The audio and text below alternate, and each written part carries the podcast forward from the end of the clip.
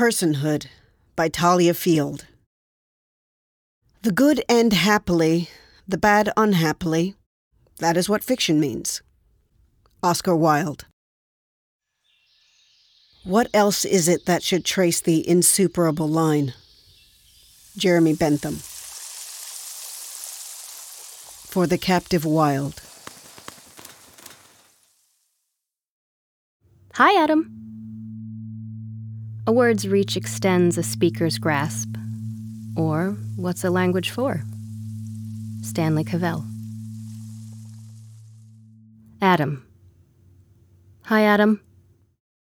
Did you hear your name? Adam. Hi, Adam.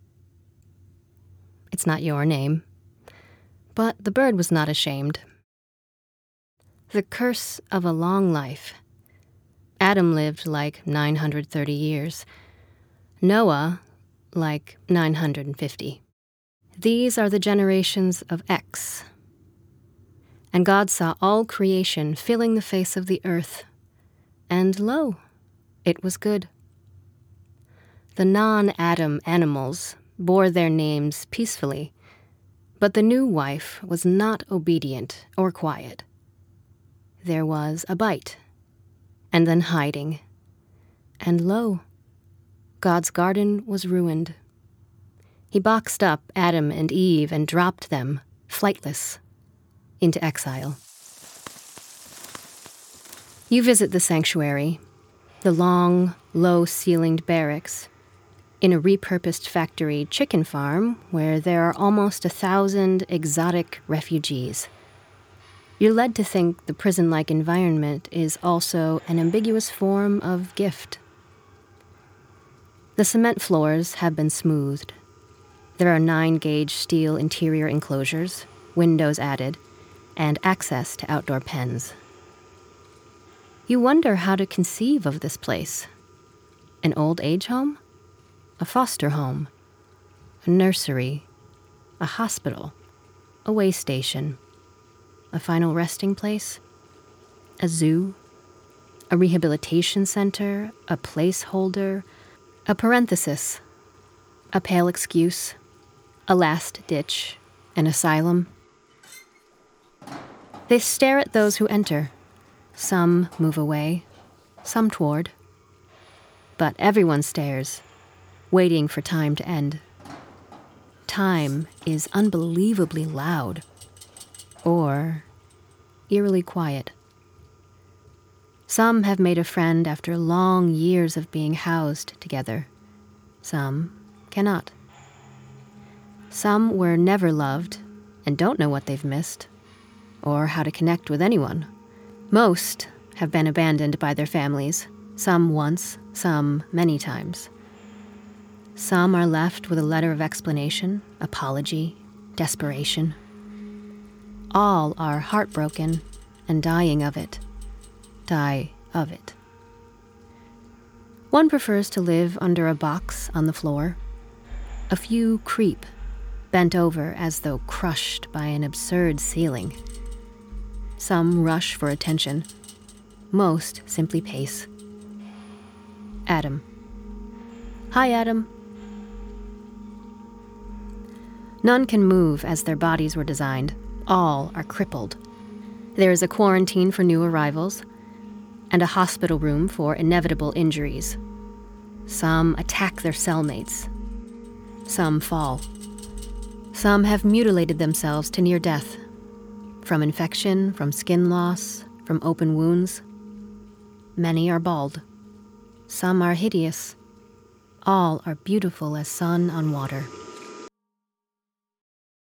The weird thing about the energy of sunshine fruit must make itself open.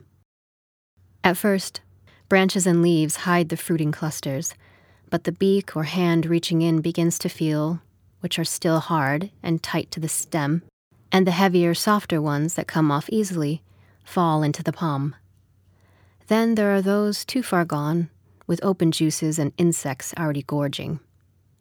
To pick at the perfect time the perfect fruit for that very day is to decide among many, to be grateful for one. The brutality of so much sunlight unabated would beg anyone what to do with all that desire. The leaves withstand and transfer, don't they? To the bark, the roots, the branch, the wing, the flight through the canopy.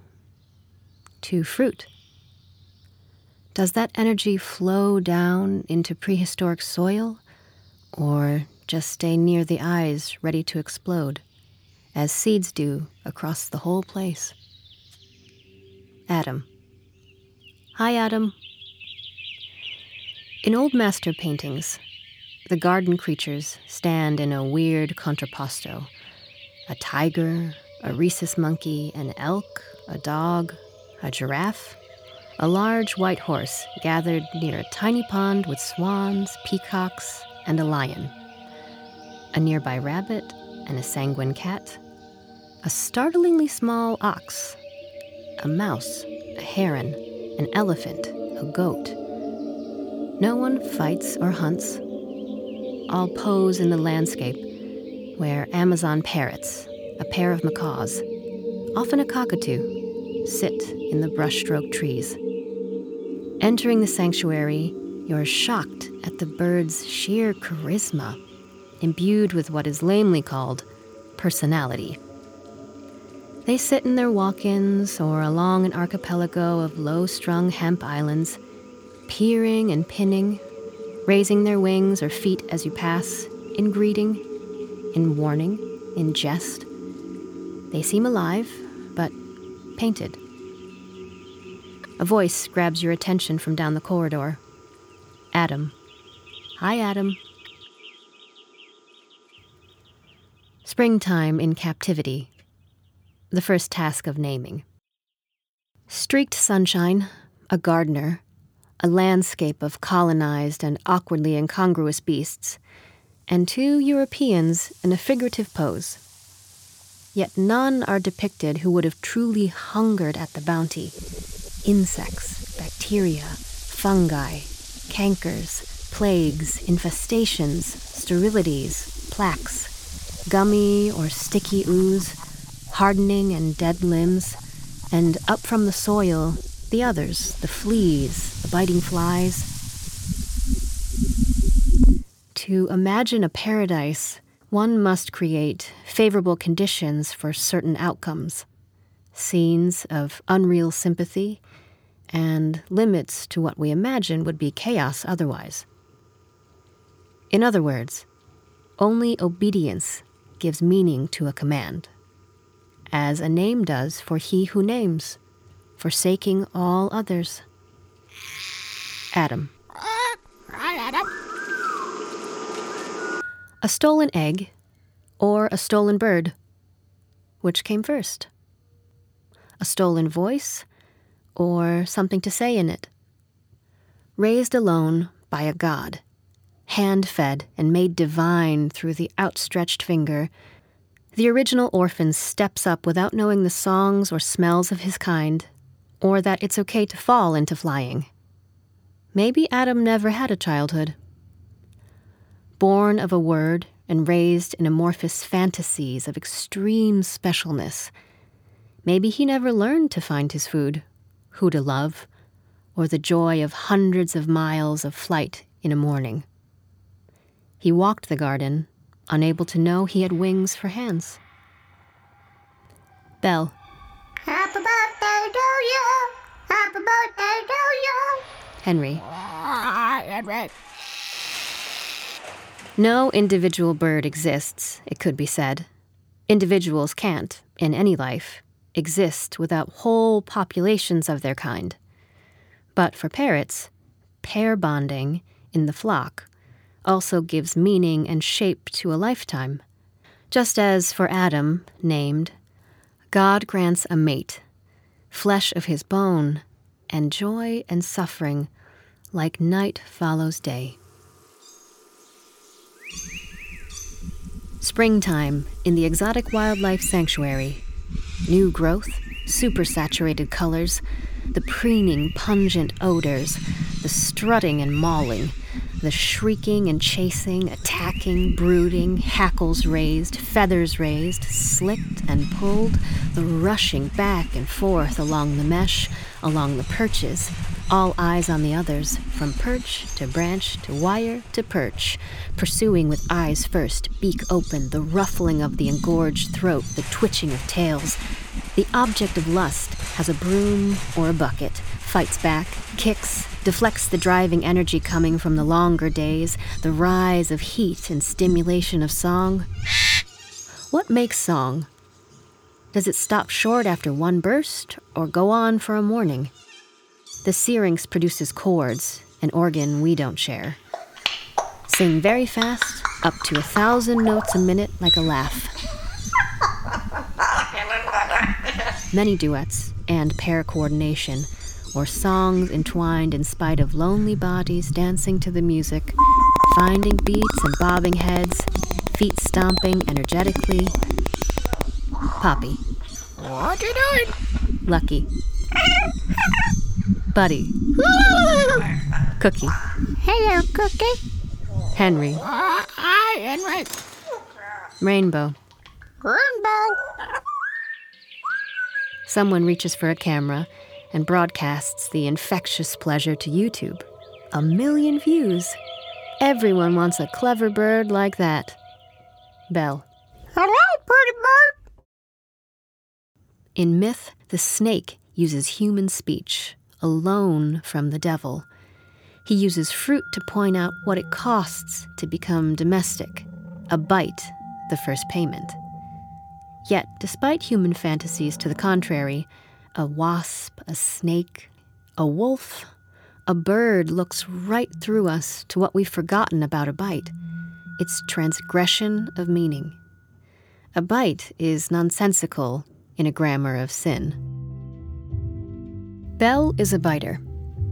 That's the story told about him. He takes instant dislike to most who enter, even if only with water, food, or to clean his floor. Bell has learned nothing about the benefits of playing nice. In fact, his is untainted exuberance. He rushes back and forth along the perch, or climbs the mesh screaming, Happy birthday, then strikes a searing pose.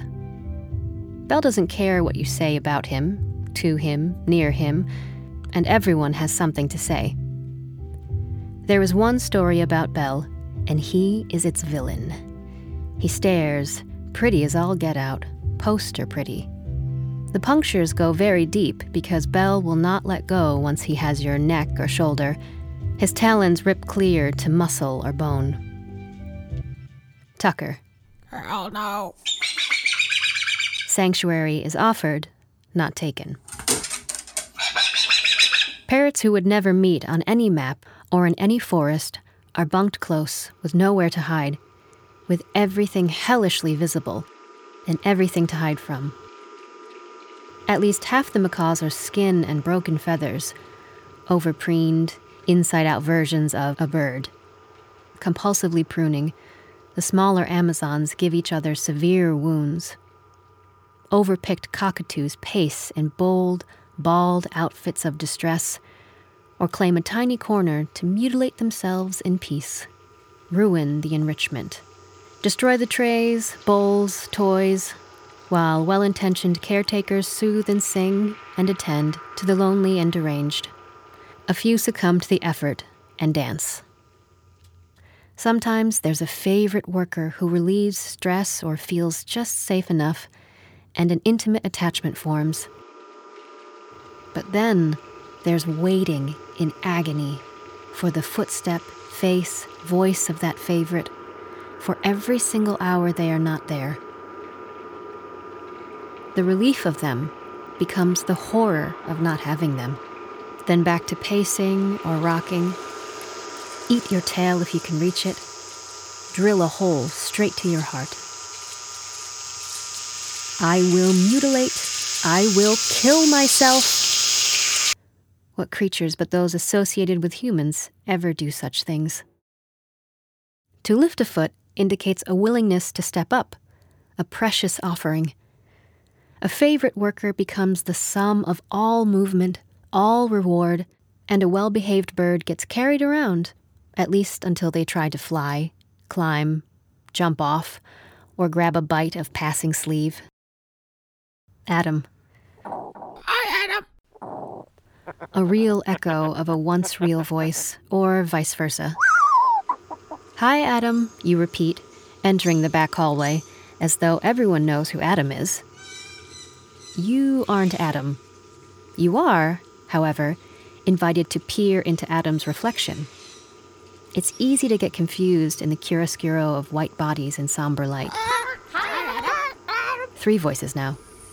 Echo speaks the strangest banishment because hers is at once seduction, betrayal, and curse.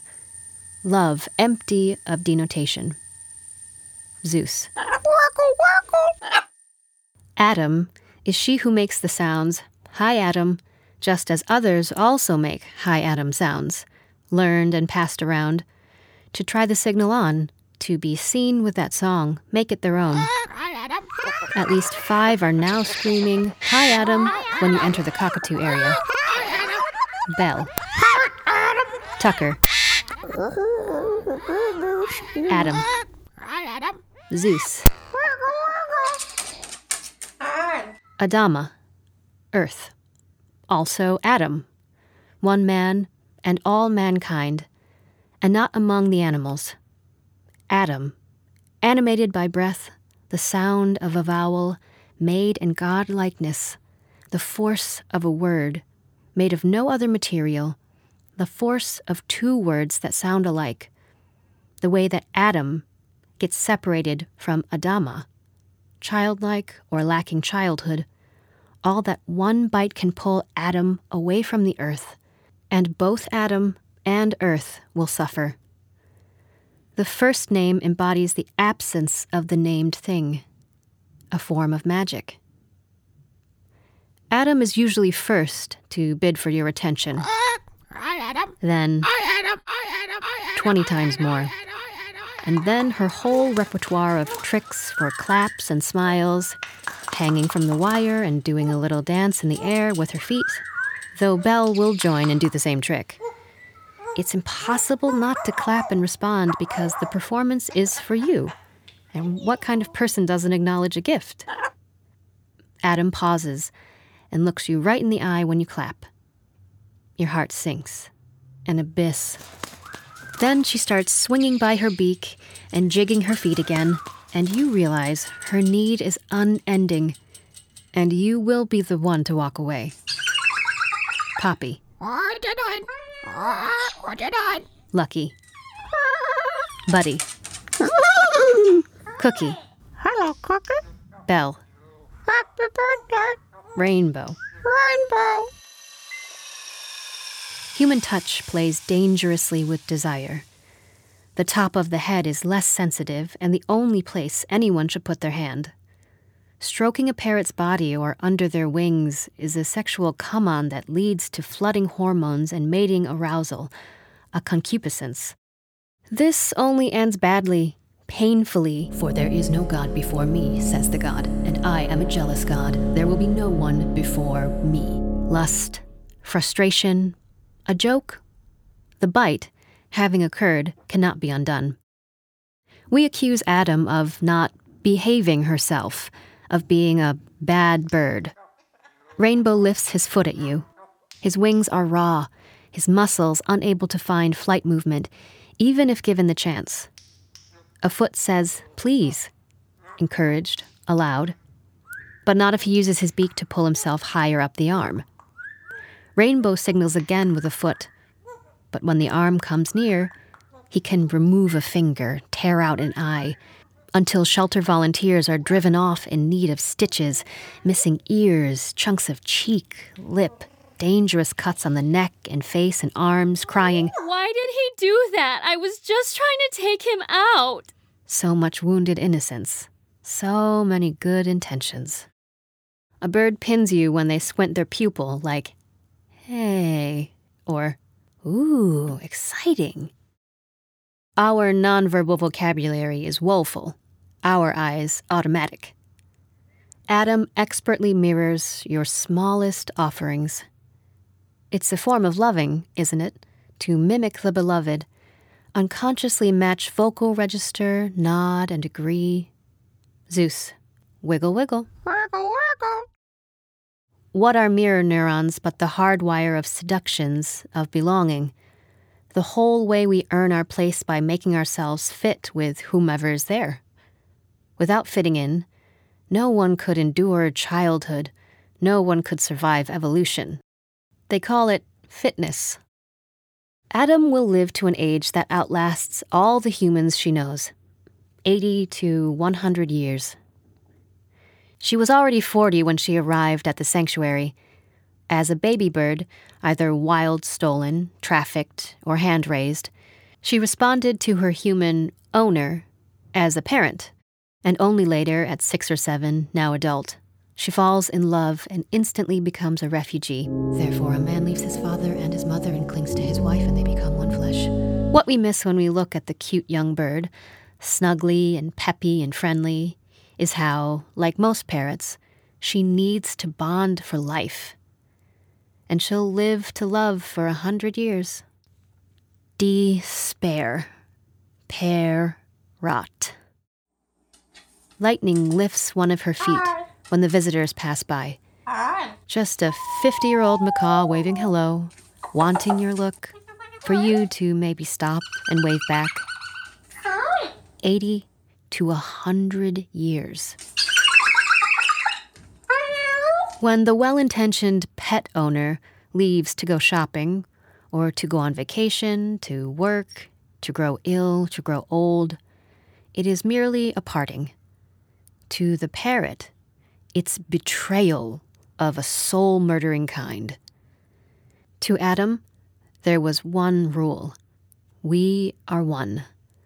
But too busy and overextended to think that way, our time with Adam is one obligation of many. We need to go out, see friends, travel. We invite lovers, children into our lives, into our beds, our house. When we're there for a few minutes, okay, calm. But for the rest of the day, Adam is alone, desperate. She can't believe we don't see how lonely she feels. So she hurts herself to show us. Maybe we wake up and her stomach's plucked, or a wing. She writes a love letter in mutilated skin and bloody feathers. I'm moving, I'm getting married, I got a new job. What will I do with Adam? Adam makes herself hideous. In jungle canopy, excrement streams behind in a trail of sweetened goo, not to be seen again. In a home, excrement coats the floors and furniture and needs constant cleaning. In the wild, nuts and berries get thrown around while eating so the seeds will spread. In a home, it's just more mess. Birds call so loud across thick jungle that in our house, they make us deaf. They scream when we walk away, they scream when they see us. In many homes, we can't abide the screaming, so we lock them in small, dark places, only to find they grow hysterical, scream even more, and begin to kill themselves. In the jungle, there are layers of soaring, melodious calls. Now, in a basement, we hope no one hears as they offer desperate words all day and night. Put the bird in a drawer or in a garage. Cover her cage all day to force her into silence. A betrayal exceeds all other forms of hurt, revealing that we weren't ever at home where we thought we were, and you were not who I thought you were to me, nor I to you. Our bond was a lie. We didn't belong together, here, there, or in any place. This was never a family, nothing special.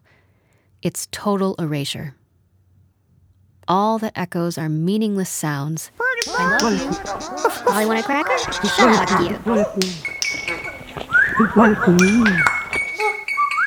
Adam. The message machine says the sanctuary is already full. Over 600 parrots and no money to renovate more space. They get 500 to 1,000 calls to take in unwanted birds every month. No wild animal, under any circumstance, can find a home in a human place. There is no word for it, no grammar, no way to talk their way into something coherent, no matter how many phrases they learn. There remains only the bite. Then Adam is exiled when the moving van pulls away, or stuffed in a cabinet out on a porch.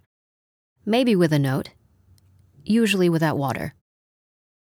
Disobedience seems like a yes or no answer to an easy question. Children break rules, teenagers break rules, middle aged women break rules. In fact, there's likely not a living creature who hasn't disobeyed some rules. The story of God's garden follows in kind a false conflict between freedom and survival. The wild creature says, Bite, you will not die. But the God says, Yes, you will. Adam instantly sees that rules are mere tricks and nonsense made up by an easily frightened man. It's not eternity, but mortality that's bliss. Fruit rots sweet and falls apart, revealing the seeds it evolved to carry. There is no death in mortality. Springtime in captivity, and one or two birds, on rare occasion, may bond in the sanctuary. They scrounge scraps into a makeshift nest. But there is no encouraging brooding, because what follows would be a clutch, and that would be too devastating, even deadly. In a nest hidden well enough to evade dismantling, the eggs are removed and boiled, put back dead. There's a reason broodiness is selected out from domestic birds.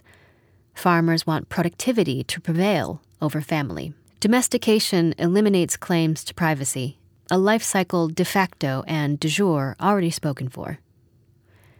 But captive wild animals do not accept punishment in response to bites and hiding. Those are wild ways, not wrong ones.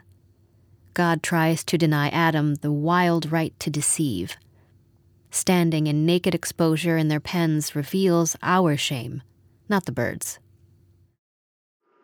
Very few creatures pair for life. It's hard, it's heartbreaking. Spring in captivity, there's nothing worse. Chased feet, attacked hair, and every angry bite says, Why don't you love me like I love you? Our refusal, dismissal, friendly goodbyes set off blind despair and they are bereft, stunned, and with nowhere to go, nowhere to belong. All is irrelevant, uninviting, excruciating. Our betrayals are more than injustice. They are the negation of life, losses that no amount of cut fruit and pasta and nuts, no scratch on the head once in a while, no perch, no plaything, no trip around the room on the food cart can undo. So there's Adam, saying hi to herself, doing her trick for your applause. Like most of the cockatoos, she is not in a pair bond because she was raised by humans and has developed no affinity for birds. You intend your passing, Hi, Adam, as a genuine connection. Hi, Adam. She echoes, dancing her feet off the cage wire. Chief. Hi, Adam. George. Hi, Adam. George has no choice but to pace at the far end of the enclosure in shadow.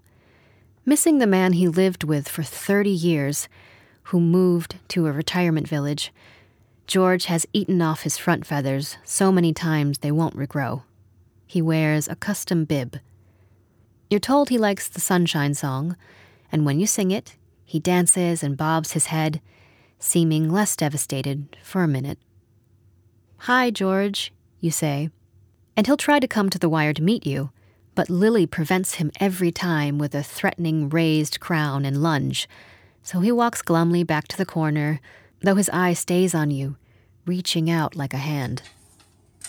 As you walk away from Adam and George and Lily and Chief, and take a few steps towards Zeus and Henry and Cookie, you hear, Hi, Adams, rising louder and faster to get you to please turn and look back. Scientists explain that how guilty we feel about what we as humans might owe other beings should depend only on a species' encephalization quotient. EQ. The nonlinear regression formula proposes to reveal intelligence and then equate intelligence with consciousness. A raven is 2.49, an elephant 2.36, a dog 1.2, a squirrel 1.1. Humans are 7.6. Scientists defend their right to measure the sheer number of neurons to sum up who is more or less conscious and intelligent. But who can make sense of neurons across species worlds? What common problem can everyone solve? What common problem does everyone have? It turns out that the highest EQ is found in frugivores, and scientists speculate this is because locating and picking ripe fruit demands a complex, trichromatic map of visual space. So, is Adam's problem to have been born in God's garden without a flock, or flight, or any way to prove he can obey the right rules? Hi, Adam. God said in a sing song baby voice, wiggling his finger into the feathered belly. Who's a good boy? Adam. And the big guy said, Let there be a living room. And then the guy separated the living room from the kitchen, and he saw that this was good. So he said, Let a garage go off the kitchen. And this was good, so the guy said, Let's fence in some grass and add a few hydrangeas. He saw that these were good, and these are the generations of X, and the guy said, Let us have a pet to amuse us indoors. So he bought an illegally smuggled wild caught pet store parrot and named it Adam, and saw that it was good. And the guy and his wife begat two children and said, Let us talk to Adam when funny and cute, and ignore Adam when the television is on. And the children wanted to let Adam out of the cage, so the guy said, Let the living room not be covered in shit. And it was not so good. And there were years, and there were vacations, and there were nights and days, and the guy and his wife and two children saw that Adam only liked one of them now, and bit the rest if they came into the room, and screamed all the time and plucked her feathers out. Then the neighbors complained, and the guy said, Let Adam live in the basement where no one can hear. And Adam was not in their image. And the big guy got angry because the screams and the bloody biting were upsetting the family. Banishing the bird to the basement was not enough, so he said, Let Adam go forth from the house, and mateless and heartbroken will be his days. It seemed like that's all there was these days. The biters, screamers, liars, and those who couldn't follow simple rules. So it came upon everything that the guy said, Lo, I am going to destroy them, said the guy, along with the earth. But the guy's son, Noah, was a good boy, and of a kind who had learned over generations how to be docile, to listen to the guy's orders, to follow the rules, and never bite or hide, lie, steal, or fly away. Only Noah, the good boy, would survive. This time we're going to do it right, said the guy. This time, no garden, no fruit, no talking snake. This time, it's all surveillance from the get go, all stage set and props. Flood the planet. Start with that. Then we'll get a good houseboat with cement rooms and nine gauge steel and good old Noah to steer us to Mars. No more bountiful growth, no more florid ecstasies set among unique forms of life. All will be spaceship and robots and short snouted, floppy eared, baby faced customers. With you, my beloved pets, I shall make my zoo and covenant. You shall live in cages, two by two, under video and LED. The pairs will bond and mate in captivity, or not at all. Thus, it was Noah that did all that. He did everything the big guy commanded, and he named and paired off pets, and lo, as the waters swelled and churned and rose up over the mountains, there was only one face upon the earth. Zeus, Lily, Chief, George. And so it was that Noah and his menagerie watched in lonely hope as the birds flew out searching for land. Coming back without any growing thing, they had nowhere to perch but on Noah's outstretched finger. Rainbow. Rainbow.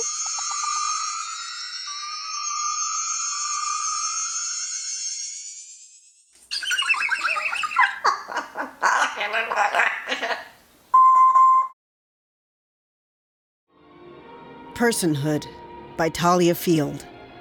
Designed and produced by Ben Williams. Performed by April Matthis, Shannon Tyo, and Ben Williams.